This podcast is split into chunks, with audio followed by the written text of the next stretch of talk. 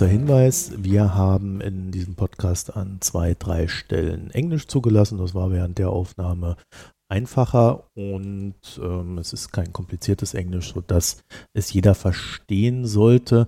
Wenn es da äh, doch Bedenken geben sollte oder ähnliches, teilt uns das mit. Dann werden wir gucken, dass wir eine kleine Übersetzung in Textform nachschieben und das dann auch künftig berücksichtigen. Und jetzt geht es rein in die Folge. Viel Spaß damit. Heute ist Mittwoch, der 7. Juni 2023. Willkommen zur 60. Ausgabe der Foreign Times. Wir wollen uns heute über Iran und die Sanktionen gegen Iran unterhalten und dazu begrüße ich ganz herzlich Hanna Atja. Ich grüße dich. Hi, vielen Dank für die Einladung. Hanna, wer bist du und was machst du? Also, ich bin Hanna Atja. Ich habe an der Uni Konstanz äh, promoviert zu äh, Sanktionen und arbeite gerade in einem Forschungsinstitut in Hamburg, das äh, German Institute for Global and Area Studies und forsche da auch zu Sanktionen. Ja, wir haben uns ja heute, glaube ich, eines der kompliziertesten Felder in Sachen Sanktionen ausgesucht mit Iran. Ich glaube, aufgrund der Vielzahl der Sanktionen könnte nur noch sein, dass Russland etwas komplizierter ist. Vielleicht, um so ein bisschen reinzukommen in die Sache, wie könnte man denn die Sanktionen gegen Iran umschreiben, wenn man das versuchen würde, in, einer gewissen Kürze äh, zusammenzufassen? Kann man das überhaupt? Oder müssen wir da recht kleinkrisselig rangehen? Ja, es ist schwierig, weil, äh, wie du gesagt hast, kein Land unterliegt einem so komplexen Sanktionsregime wie der Iran. Die Sanktionen bestehen tatsächlich aus einer Vielzahl von restriktive Maßnahmen unterschiedlicher Akteure. Es gibt Sanktionen, die von der EU verhängt worden sind, von der USA, das Vereinigte Königreich. Bis 2020 hatte man auch die VN-Sanktionen. Deswegen variieren halt die Maßnahmen von sehr begrenzten begrenzten Sanktionen bis hin zu sehr umfassenden der USA.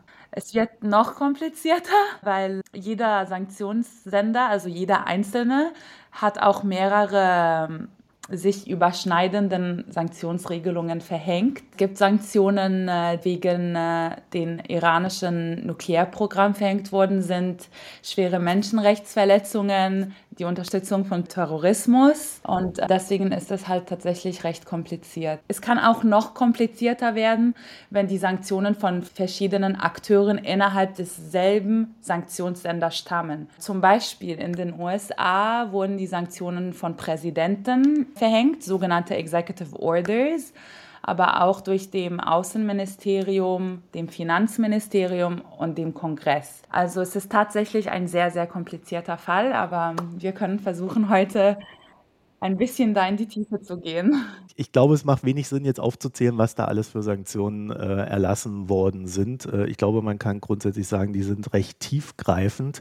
Und eins der Hauptziele sind Sanktionen wirtschaftlicher Natur. Ne? Also die Fähigkeit des Irans, nach außen äh, zu agieren, doch stark einschränken. Also Handel einschränken und auch den Geldverkehr sehr stark einschränken. Genau, also wie gesagt, die restriktive Maßnahmen variieren. Die US-Sanktionen sind sehr umfassend im Vergleich zu äh, EU-Sanktionen. Die EU-Sanktionen bestehen tatsächlich aus Reisebeschränkungen, also Ein- und Durchreiseverbote, das Einfrieren von Vermögenswerten sowie so Ausfuhrbeschränkungen auf Waffen und Munitionen, also Sachen, die äh, zur Repression eingesetzt werden kann.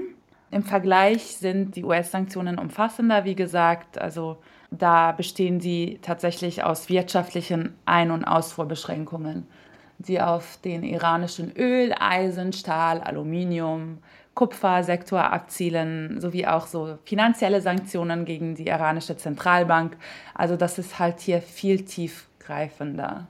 Also man kann schon sagen, die USA ist federführend bei dem Thema. Auf jeden Fall. Also der Fall von Iran äh, wird maßgeblich vom Verhalten der USA abgestimmt. Zum Teil, weil die USA auch alle Sanktionen, die durch das äh, GCPOA, also das Atomabkommen, wieder in Kraft gesetzt ha haben.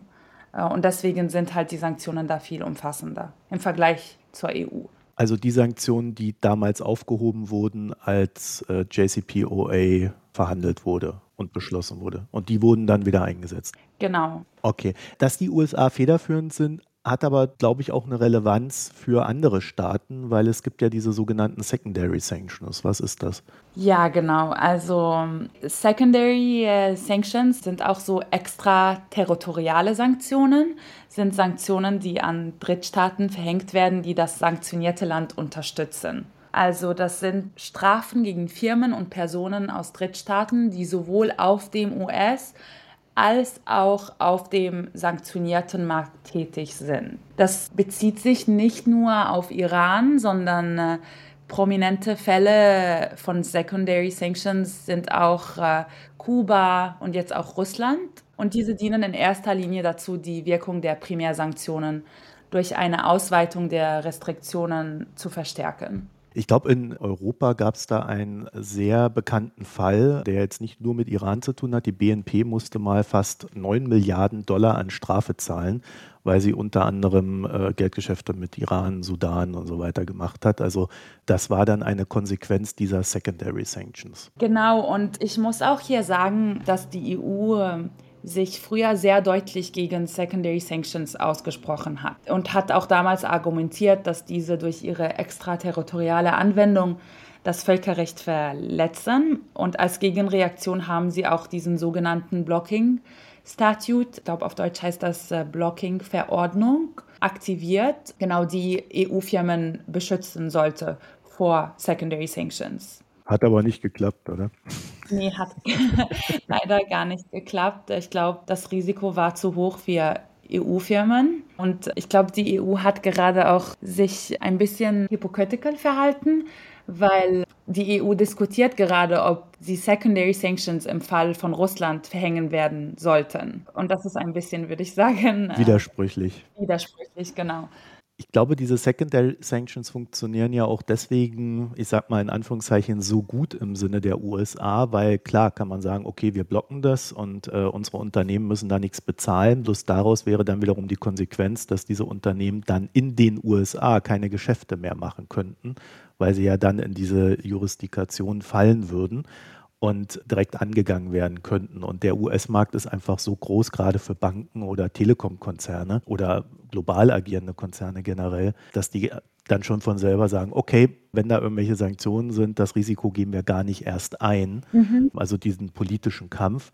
äh, sondern wir erfüllen sie einfach. Genau, und ich glaube, für die USA war das äh, notwendig, ähm, im Fall von Iran, da eigene Sanktionen aufgrund der geringeren wirtschaftlichen Verflechtung mit dem Iran wenig wirksam sein konnten. Mhm. Deswegen mussten sie damals, oder also nicht mussten, aber deswegen haben die damals ausländische Banken mit äh, dem Ausschluss aus dem US-Finanzmarkt bedroht. So, jetzt haben wir aber ein Land, das ich will jetzt nicht sagen, fröhlich Handel mit Iran betreibt, aber das zumindest äh, erstaunlich viel Öl im Iran kauft, das ist China. Mhm. Also diese Secondary Sanctions scheinen irgendwie für China keine Rolle zu spielen oder man hat irgendwie eine Möglichkeit gefunden zu sagen, ja, interessiert uns nicht. Ja, also China ist sehr interessant. Im Fall von äh, Iran, aber auch Saudi-Arabien und jetzt auch Russland. Und strategisch für China müssen sie halt versuchen, diesen freien Fluss von Öl aus der Region aufrechtzuerhalten. Und man sieht, dass sie sich bemühen, äh, das zu machen. Und die versuchen auch gerade zunehmend so eine wichtige Rolle in der Region zu spielen. Das haben wir auch letztens gesehen mit diesen Abkommen, das China vermittelt hat zwischen Saudi-Arabien und dem Iran. Das war auch äh, ein diplomatischer und symbolischer Gewinn für China, würde ich mal sagen. Aber wie kommt es, dass sie äh, von diesen US-Sanktionen nicht getroffen werden? Also äh, da könnte doch jetzt die USA dann hergehen und sagen, ja, ihr kauft da Öl, so geht das nicht und da wirken dann unsere Sanktionen und ihr müsst Strafen zahlen. Ich glaube, manche Entities und Individuen äh, wurden schon von Secondary Sanctions betroffen, also in China. Aber es gibt natürlich ganz viele sogenannte Loopholes, die Drittstaaten nutzen können, um Öl aus sanktionierten Ländern und auch andere Güter zu kriegen. Und das ist natürlich äh, ein sehr großes Problem.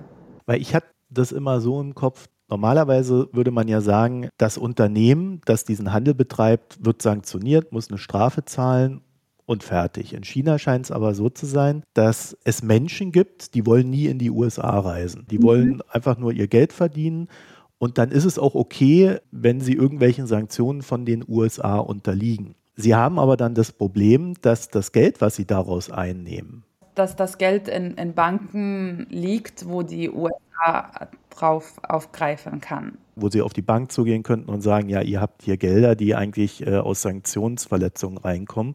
Und da denke ich mir, dann könnte man ja die, die, die Bank quasi angehen. Aber das scheint dann nicht zu passieren. Theoretisch schon, aber das macht die USA gerade nicht. They're not really going after Chinese entities.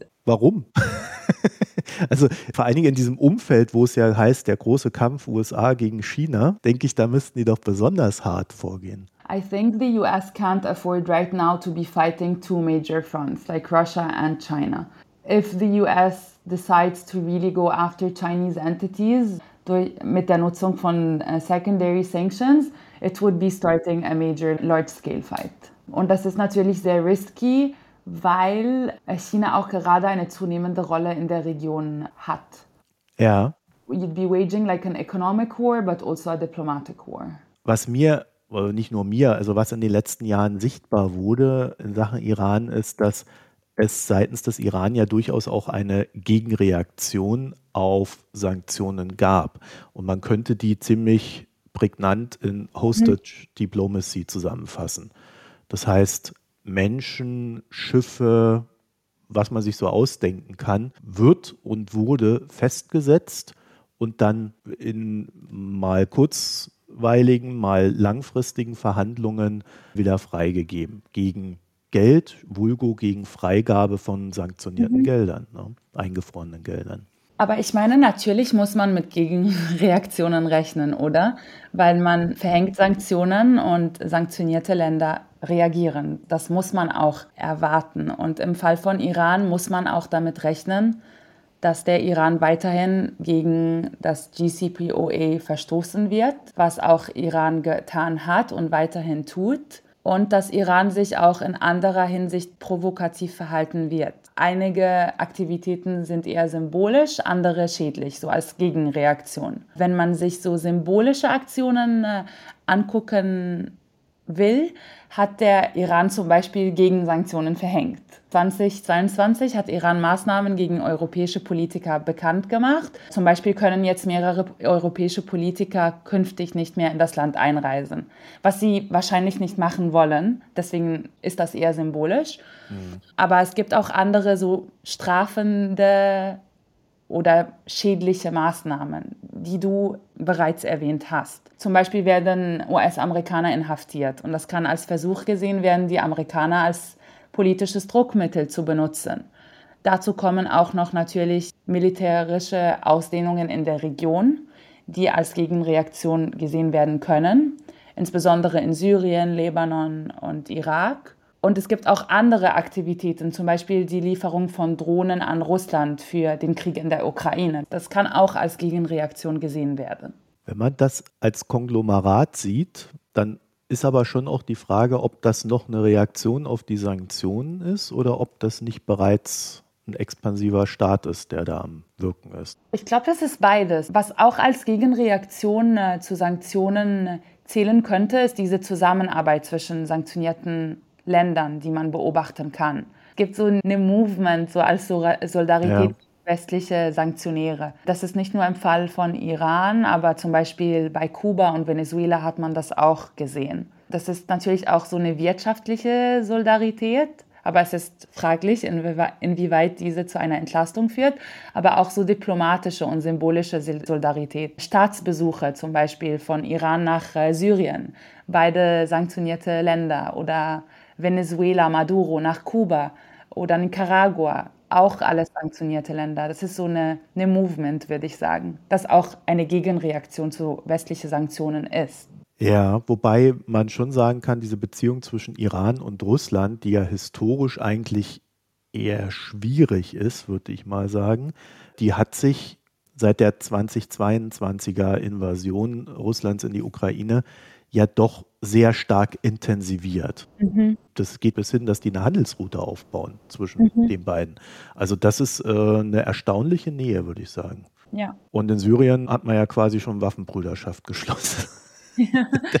in der Vergangenheit. Ist natürlich weniger lustig vor Ort, aber also da weiß ich schon gar nicht mehr, ob das noch eine Kooperation ist oder ob das äh, nicht schon so eine Art Bündnis auch ist. Ne? Vielleicht ist jetzt vielleicht nicht unser Thema, aber äh, nur, dass es mal erwähnt wurde. Mhm. Bezüglich der Schlupflöcher in Sachen Iran-Sanktionen äh, finde ich es ja irgendwie spannend, dass die teilweise dann doch dauerhaft bestehen. Ne? Also man kann sagen, die USA machen da sehr, sehr starke, sehr große Sanktionen, binden auch andere Länder mit ein. Aber wenn man dann mal so in die Region guckt und sieht, wie die Islamische Republik sich da im Irak ausgebreitet hat äh, mit den Revolutionsgarden, Milizen vom, äh, finanziert und dann aber auch die Wirtschaft okkupiert bis zu einem gewissen Punkt und auch irakische Banken genutzt hat, um Geld ja. zu transferieren, das ist doch erstaunlich, was die USA da gemacht haben oder zugelassen haben. Ja, also die Umsetzung von Sanktionen war schon immer ein Problem. Ja. Es gibt halt viele rechtliche Schlupflöcher äh, bei der Sanktionsumgehung, aber auch wenn es um Sanktionslistungen geht. Aber hier muss ich sagen, dass äh, OFAC, das Treasury Office, das äh, für die Implementierung von Sanktionen zuständig ist, sich ganz viel Mühe gibt tatsächlich. Es ist nur sehr schwierig. Zum Beispiel äh, kann man einfach sanktionierten Waren in Drittstaaten umpacken und die dann äh, weiter exportieren.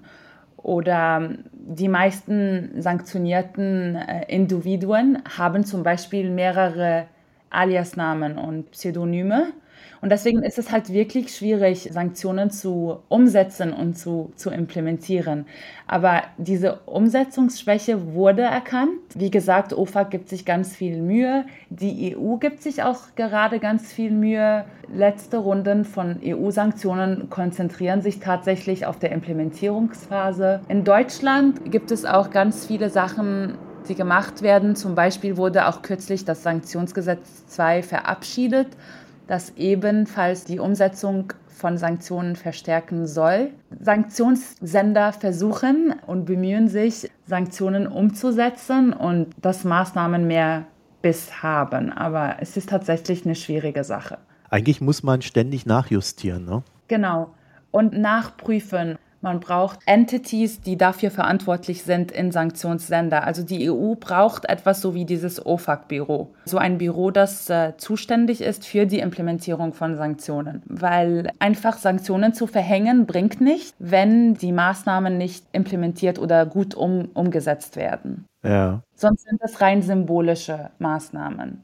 Ja, ich glaube, man sieht das ganz gut auch an Russland, wie viel Umgehungsmöglichkeiten für diese Erstsanktionen äh, dann doch da waren und dass man, ich glaube, so zusammenfassen, wenn man dann so ein Büro hätte, was dann äh, alles nachprüft oder äh, eine mhm. Entität und dann hast du ja den zweiten Schritt, die Politik muss auch den Willen haben, da ständig nachzujustieren. Ja. Da sehen wir ja auch in der EU, jetzt wieder das Beispiel Russland-Sanktionen, dass da manchmal doch ein gewisser Unwille teilweise bei einzelnen Ländern da ist, die dann doch recht mhm. viel torpedieren können. Ne? Mhm. Die EU-Sanktionen gegen Iran wiederum die sind ja, ich weiß nicht, also ich würde es ja fast als Witz bezeichnen, gerade wenn ich so sehe, was die EU da seit September 2022 gemacht hat, weil das sind ja immer nur so, ja, jetzt haben wir mal fünf Leute, die jetzt nicht mehr hier einreisen dürfen. Ja, genau. Äh, also sehr umfassend ist das nicht. Ja, ich glaube, man kann immer umfassendere Maßnahmen verhängen, vor allem im Fall von der EU und Iran weil halt so wenig gerade gemacht wird. Jedoch führt das nicht immer zu erfolgreicheren oder wirksameren Sanktionen. Und ich glaube, im Fall von Iran muss eine solche Entscheidung, äh, umfassendere Maßnahmen zu verhängen, gut durchdacht sein, weil das natürlich Konsequenzen haben wird. Wenn äh, die EU zum Beispiel äh, den Snapback-Mechanismus benutzt, um umfassende Maßnahmen äh, zu verhängen, würde das faktisch das Ende des Atomabkommens bedeuten und damit auch der Möglichkeit der direkten Einflussnahme auf Iran. Und ich glaube, deswegen äh, gibt es diese Hesitation gerade. Vielleicht ganz kurz, weil ich glaube, nicht jeder steckt da drin, Snapback-Klausel. Das bezieht sich auf das JCPOA, also das Atomabkommen, was damals über die EU ja koordiniert wurde. Ich glaube, da gibt es eine UN-Resolution 2231. Genau. Und, ja. und man hat sich damals auf etwas geeinigt. Der Iran hat dies zu erfüllen und jenes zu erfüllen und äh, mhm. äh, die anderen nehmen die Sanktionen zurück. So würde ich es ganz kurz zusammenfassen. Und in dem Sinne, was ist die Snapback-Klausel? Also die Snapback-Klausel, wie du gesagt hast, war ein Teil der GCPOA und der UN-Resolution 2231, das immer zur Verfügung steht. Und es handelt sich um eine Möglichkeit für jede Partei des Atomabkommens, iranische Regelverstöße zu bestrafen. Und damit kann man innerhalb von 30 Tagen die Wiedereinsetzung aller multiraler Sanktionen gegenüber dem Iran erzwingen, ohne dass andere Mitglieder das mit einem Veto verhindern könnten. Zum Beispiel, wenn die EU den äh, Snapback-Mechanismus einsetzt, dann werden innerhalb von 30 Tagen alle multilaterale Sanktionen erneut verhängt. Die anderen Parteien können das dann nicht vetoen oder nicht verhindern, sozusagen. Aha. Deswegen ist es ein sehr mächtiges äh, Mechanismus. Und würde aber bedeuten, dass man keinen Einfluss mehr hat? Ich meine, hat denn die EU überhaupt Einfluss auf Iran? Ja, das ist die Frage. also vielleicht mal von den Sanktionen her gedacht. Äh, haben denn die Sanktionen, wenn man da jetzt so drauf schaut, den Erfolg gehabt, den sie haben sollten? Ich glaube, das ist sehr schwierig zu beurteilen, weil wir halt keine Zeit hatten oder nicht genug Zeit hatten, das zu evaluieren. Das GCPOA, würde ich sagen, war ein Erfolg, weil die Islamische Republik äh, sich damit verpflichtet hat, auf den Bau und die Entwicklung von Atomwaffen zu verzichten. Es stellte die iranische Atomindustrie unter Kontrolle und sagte den Abbau westlicher Wirtschaftssanktionen zu. Natürlich ist das heute sehr umstritten, aber das ist mhm. umstritten, weil Donald Trump damals das aufgekündigt hat und er verhängte dann erneut Sanktionen gegen den Iran. Als Reaktion hat Iran dann das Atomabkommen im größten Teil ausgesetzt und deswegen ist es halt ganz schwierig, das zu beurteilen. Jetzt ist ja auch so, wenn ich das ergänzen darf, dass als damals JCPOA aktiv wurde, also als es beschlossen wurde und auch umgesetzt wurde für einen gewissen Zeitraum, man gesehen hat, dass das Geld, was die Islamische Republik da eingenommen hat, nicht unbedingt in der Wirtschaft und bei den Bürgern und Bürgerinnen gelandet ist, sondern dafür benutzt wurde, sich in der Region weiter auszubreiten. Man also vielleicht verhindert hat, dass die Atombombe kam, aber dadurch natürlich ganz andere Probleme auch bekommen hat, auch militärischer Natur, auch für Israel und andere Staaten, auch mehr Instabilität in der Region. Also wenn ich da drauf gucke, würde ich sagen, da sind sehr viele Faktoren, wo man sagen kann, also JCPOA war jetzt nicht der sinnvollste Akt. Ja, ich glaube, ob es sinnvoll ist, ist eine andere Frage. Aber GCPOA war explizit äh, nur für, für Nuklearhinderung einer Atombombe gedacht. Und die westlichen äh, Länder haben damals die nuklearen von den nicht-nuklearen Zielen ganz stark getrennt. Mhm. Und deswegen, the GCPOA was only meant as a nuclear solution. The sanctioned senders clearly separated nuclear from non nuclear goals because the goal was to prevent Iran from having a nuclear weapon, so to say. The senders knew that they had to separate nuclear goals from human rights, from malign activities, and so on in order to be able to reach a deal. And that's why I think it would be uh, not so wise to um, evaluate the GCPOA based on Iran's behavior in other sectors. Aber es ist natürlich die Frage, ob man solche Ziele trennen kann oder sollte. Because I think any new negotiations with Iran cannot uh, simply ignore human rights violations or, or uh, Iran's influence in, in the region. Ich würde dem grundsätzlich zustimmen, äh, gerade im Sinne von, also ich bin nicht der Meinung, dass man diese Sachen voneinander trennen kann, weil das hat auch was mit Vertrauen zu tun. Kann man denn einem Staat, der seine Bürgerinnen und Bürger ich sag mal, niederknechtet, kann man dem denn trauen, dass er dann internationale Abkommen einhält, weil die Menschenrechte sind ja auch ein internationales Abkommen. Genau. Also wenn man es mal auf einer wirklich rein technischen Ebene belässt, nicht auf einer moralisch-ethischen, die, die ja. äh, ohnehin eine sehr klare Aussage äh, treffen würde. Jetzt wäre so zum Ende hin meine Frage, wenn man jetzt auf, aus, aus einer rein technischen Sicht auf die Sanktionen drauf guckt, was müsste denn der Westen jetzt tun, um, sage ich mal, die Forderungen, die er an die Islamische Republik hat, über Sanktionen überhaupt umsetzen zu können? Oder ist das einfach schon erledigt, das Thema? Es ist eine schwierige Frage im Fall von Iran, weil ich gerade nicht sehen kann, dass Iran äh, westliche Forderungen äh, erfüllen würde. Aber ähm, wenn du mich gerade fragst, was man machen kann, damit Sanktionen als Instrument funktionieren, kann man halt sehr viel machen. Da ist es zum Beispiel wichtig, die Rahmenbedingungen für ihren Erfolg auszubuchstabieren durch die Formulierung und Kommunikation von klare Ziele und realistische Ziele. Das hat man auch vor der GCPOE gemacht. Also damals von Iran zu verlangen, dass er sein Atomprogramm vollständig aufgibt, war nicht realisierbar. Stattdessen wurden andere Ziele verfolgt, zum Beispiel Begrenzungen bei der Anreichung von Uran und regelmäßige Kontrollen äh, und so weiter. Man kann auch versuchen, Etappenziele zu formulieren, wo zum Beispiel die EU sagen kann, wir würden Sanktionen äh, schrittweise aufheben,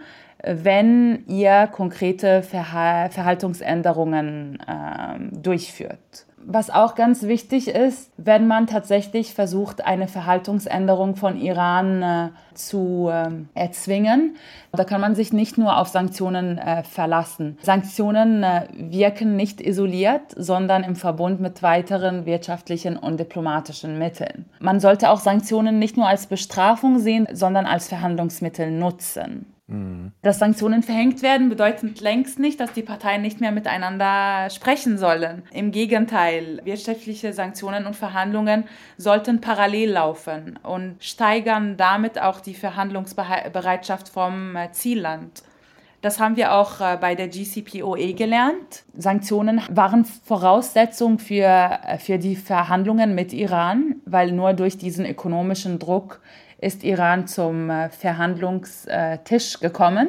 Jedoch war danach wichtig, dass man Negotiations und Diplomacy betreibt. Das sollte man halt nicht vergessen, würde ich sagen. Ich habe immer so das Gefühl, in der Politik ist es so, wir machen jetzt Sanktionen und dann haben wir aber auch wirklich mal was getan.